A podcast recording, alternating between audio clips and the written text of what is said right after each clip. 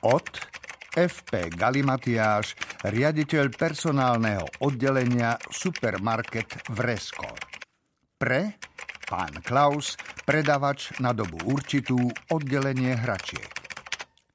Pán Klaus, dnes bol za mnou môj brat. Je nesmierne pobúrený. Dovolujem si vám pripomenúť, že za tých 75 pencí, ktoré deti platia pri vstupe do zimnej jaskinky, má každé z nich nárok očakávať od Santu tieto služby.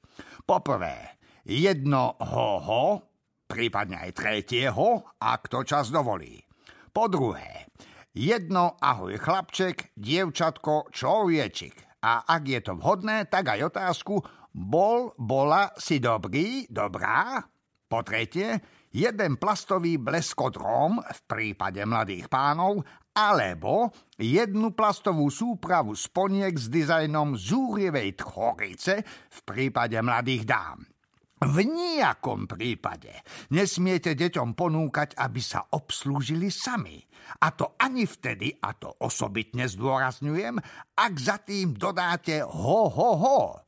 Isté, že chápem, ako ste napísali, že deti si pýtali rôzne hračky, ale tu ide o marketingové záležitosti, ktorým podľa mojej skromnej mienky úplne nerozumiete.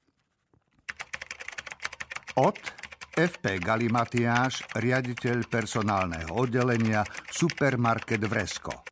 Pre pán Klaus, predavač na dobu určitú, oddelenie hračiek.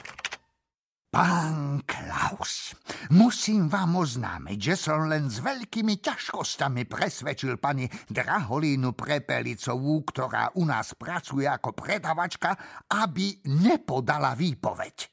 Pani Prepelicová je už tri roky Santovou pomocníčkou a ani raz nebol dôvod sťažovať sa na jej služby.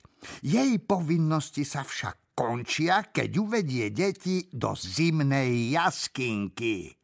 Vresko od nej určite neočakáva, že bude vyrábať hračky. My hračky nevyrábame, ale predávame. A to je niečo, čomu vy očividne stále nerozumiete.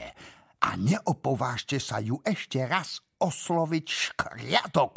Práve toto ju hlboko ranilo.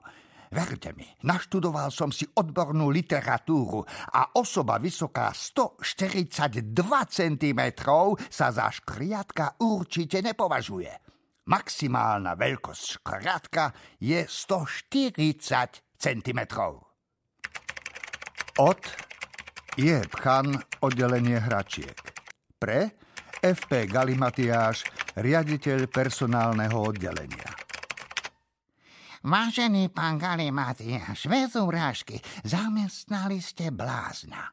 Našiel som ho civieť na smrtonosný kanón, 17 e, libier 99 centov, a spýtal sa ma, čo to je.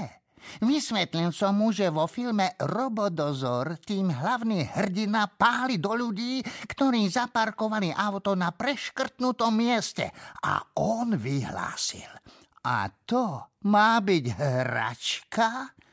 Povedal to veľmi urážlivým tónom a pokračoval kázňou o pokoji ľuďom dobrej vôle. Upratovači mi vyhlásili, že v zimnej jaskinke ráno našli sobý trus.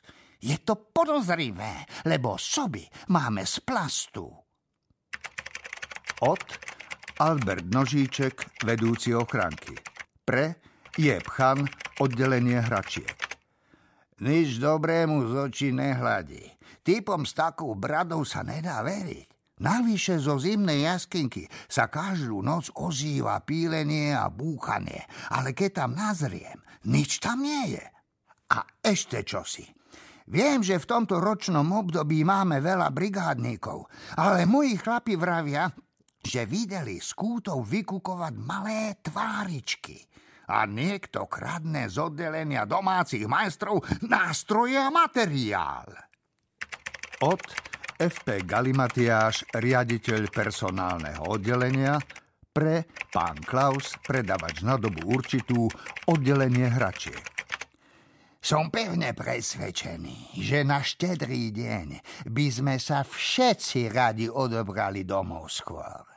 Supermarket však zostane otvorený až do 8. večer, keď ešte prichádzajú neskorí zákazníci. Ani vy neodídete skôr.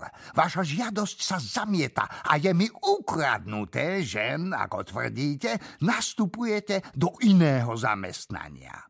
Kvôli vám nebudeme zatvárať zimnú jaskinku skôr. Okrem toho, kto už nastupuje do zamestnania na štedrý deň?